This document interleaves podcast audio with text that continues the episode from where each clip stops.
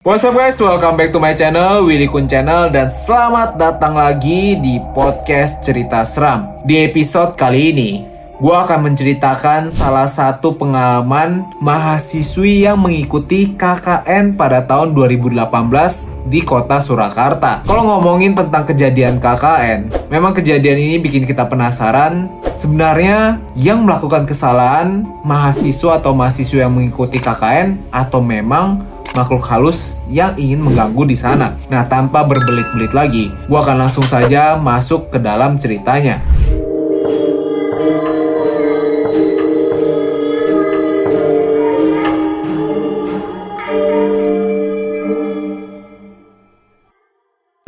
Kisah ini saya dengar selama saya mengikuti KKN tahun 2018 lalu. Saya merupakan seorang mahasiswi perguruan tinggi negeri di Surakarta dan tepat setahun lalu saya mengikuti kegiatan KKN di salah satu kecamatan di kabupaten di Jawa Tengah. Jadi bukan di kota Surakartanya ya. Kebetulan saya perempuan dan saya mengikuti KKN bersama tiga sahabat perempuan saya. Karena kami memang KKN reguler, jadi penentuan kelompok kami ditentukan oleh kampus kami.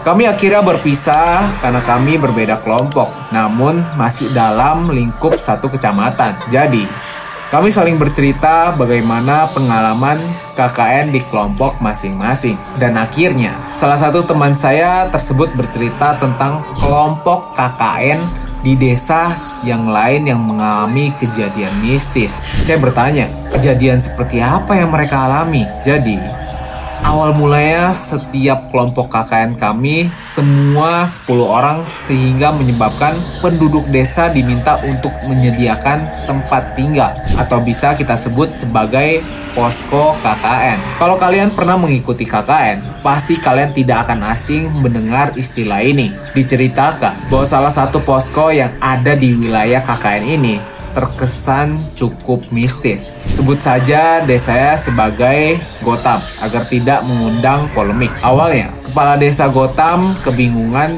mengenai mahasiswa yang ingin mengikuti KKN di desa Gotham ini. Warga di sana tidak ingin direpotkan dengan kedatangan mahasiswa KKN dengan harus menyiapkan posko tempat tinggal. Akhirnya, kepala desa wilayah tersebut mengajak mahasiswa ini untuk menepati posko rumahnya. Kebetulan, memang kepala desa Gotham ini bisa dibilang cukup kaya karena dia memiliki dua rumah. Satu rumahnya untuk ditinggali dan satunya lagi hanya untuk seminggu sekali ditengoki. Kagetnya lagi, justru mahasiswa yang KKN ini malah dibayar untuk menempati rumah itu. Dan memang menurut teman saya, rumahnya cukup mewah dan bertingkat. Posko KKN saya dan dua teman saya yang lain saja tidak bertingkat hanya satu lantai saja. Siapa yang tidak ingin dibayar untuk menempati satu rumah mewah? Begitulah mungkin pikir mahasiswa dan mahasiswi ini. Di saat kelompok lain harus merogoh kocek untuk bisa memiliki tempat tinggal selama KKN, kelompok ini justru dibayar untuk menempati rumah mewah. Tetapi ada hal aneh yang memang tidak diketahui. Kepala desa ini memerintahkan untuk mahasiswa yang menginap di salah satu rumahnya tersebut untuk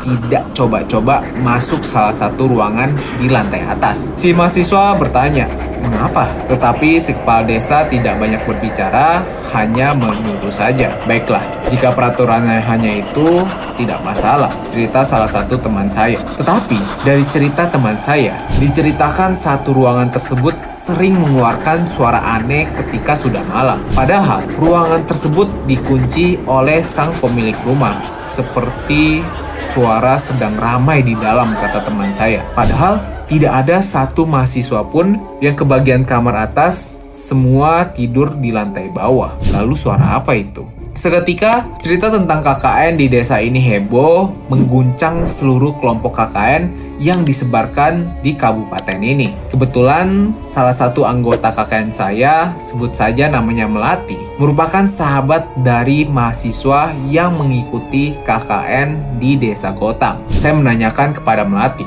apakah kejadian itu benar adanya agar Melati segera menanyakan kepada sahabatnya mengenai cerita ini. Dan karena Melati juga diliputi rasa penasaran yang luar biasa, ia pun bertanya kepada sahabatnya ini. Dan sahabatnya memang sudah mengkonfirmasi bahwa cerita ini benar adanya. Rumornya dikabarkan bahwa memang kepala desa Gotham ini menggunakan pesugihan untuk memperkaya dirinya dan melancarkan karirnya sebagai kepala desa. Sontak saja, ini menjadi pembicaraan di antara kelompok KKN lainnya. Namun, sahabat Simlati ini memerintahkan semua yang mengetahui kisah ini untuk tidak heboh, tidak menggembar-gemborkan hal ini. Lalu beberapa hari sebelum hari KKN berakhir, ketika Melati minta diceritakan kembali kisahnya yang sebenarnya oleh sahabatnya, mulut sahabatnya semua seperti terkunci rapat soal ini. Semua anggota KKN di kota Gotham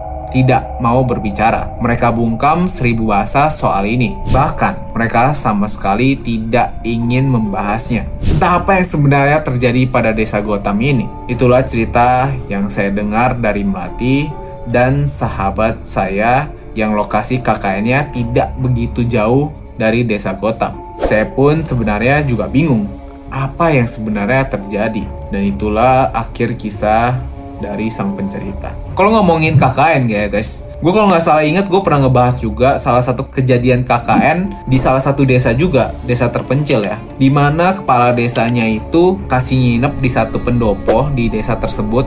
Kalau nggak salah ada beberapa orang, ada tiga orang wanita dan dua orang pria ya. Nah, di sana tuh balik lagi ada kisah yang menceritakan kalau si kepala desa melakukan pesugihan agar anaknya yang dulu kecelakaan bisa kembali lagi arwahnya itu bisa tetap di dalam pendopo tersebut. Nah, gue nggak tahu kenapa hubungannya antara satu cerita KKN dengan KKN yang lainnya tuh biasanya kepala desanya melakukan ritual pesugihan seperti ini. Tapi sayangnya dari cerita ini yang perlu gue garis bawain ya. Menurut gue pribadi, kisahnya ini kurang ini ya kurang klimaks gitu apa yang terjadi sebenarnya di dalam kamar tersebut juga kita belum tahu nih guys mungkin ada yang kenal dengan yang pernah melakukan KKN di desa ini guys dan bisa kasih tahu detailnya bisa langsung aja share ya guys ya di Instagram Dwi Kun karena gue juga penasaran dengan kisahnya apa yang terjadi. Tapi gimana menurut kalian? Kalian yang pernah ngalamin atau pernah ngikuti KKN, ada gak sih pengalaman-pengalaman seperti ini?